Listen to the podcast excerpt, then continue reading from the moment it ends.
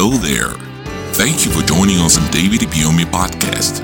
We believe that a sermon you're about to hear will enlighten your mind and grant you the true salvation that can only be found in the gospel of Jesus Christ. God sent me because of you. And until you are blessed, heaven will not rest.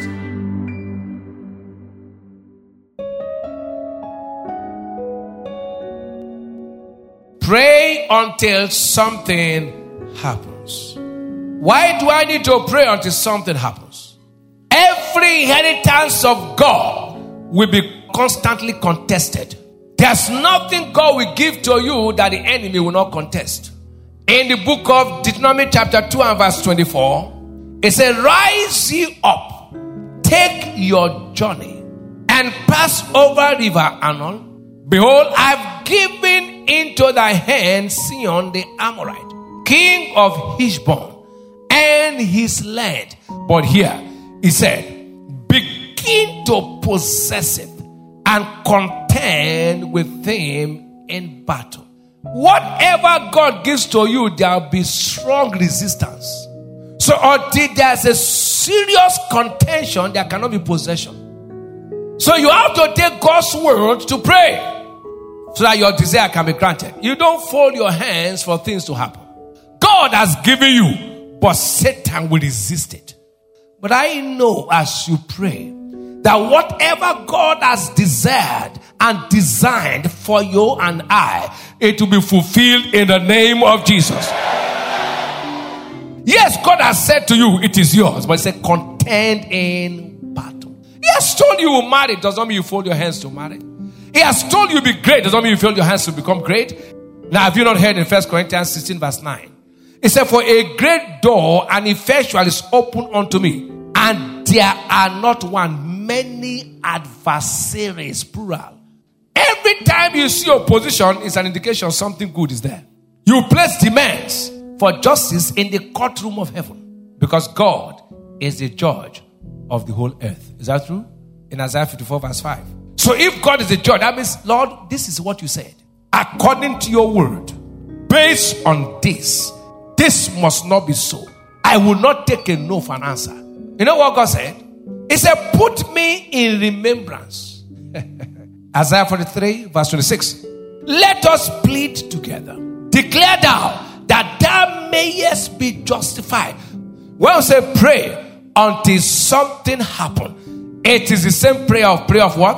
Importunity. is same thing. Such prayer is not an act of unbelief, but a proof of persistent, steadfast, and prevailing faith. You are standing strong. It is faith in prayers that recognizes the truth that God has it. I need it and I must get it. There are barriers in the spirit realm that must be broken. There are doors that must be opened. There are devils that must be cleared. He said, I have the keys of heaven and of hell. The door I've opened, no man can shut it. So he said, In the name of Jesus, this door you must be. This barrier you must be crushed. This devil you must clear from my path.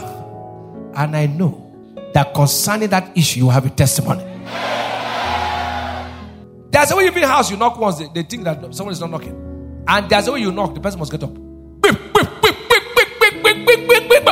I'm coming, I'm coming, I'm coming, I'm coming. God said, Don't give up. Pray. It is something Tell yourself, I must not get tired of knocking until the door is open. That is why I must pray until something happens. You know, he said the days are evil. So you need importunity in prayers so you can receive answers. In Genesis chapter 32, Jacob was a man who was supposed to remain average. If you look at his life, do you know that to be average is an anathema?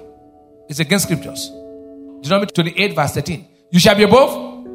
That means average is against God's wish for you. But you know you cannot be above only if you don't pray? I would have been average if I didn't settle with prayers. Everything was against me. I fought my way out of an average life. To be average in the kingdom is against scriptures. Jacob would have been an average man if he never contended in prayer. Look at Jacob. And Jacob was left alone. Stop waiting for men of God. Listen, brother, your destiny is in your hand. Stop waiting for other people. My friend, fight your way through. He was left alone. And there wrestled a man with him until breaking of the day. Eh, to 28. And when he saw that he prevailed not against him, he touched the whole of his thigh. you know, if your thigh is touched and you pull, there'll be heavy pains. True? When you come to that level, you don't even know whether there's pain. You're praying for four hours, it's as if you're praying for 40 minutes. Because you know destiny has to turn around. He turned the whole of his thigh, and the whole of Jacob's thigh was out of joint. And he wrestled with him. And he said, Let me go, for the day breaketh. And he said, I will not let you go except thou bless me. All my life I've been begging, all my life I've been toiling. My destiny must change. I can't come this far and let you go until you bless me. He was not ready for a no. I am meeting you as one man, but I want to be a nation. This was where Jacob' destiny turned.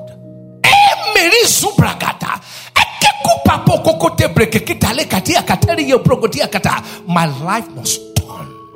No! If nobody in my family is at the top, I'll be the one at the top. If nobody in my village has ever broken through, I'll break through. If everybody's on the floor, I refuse to be on the floor. This blessing which you have promised me, no devil can stop it.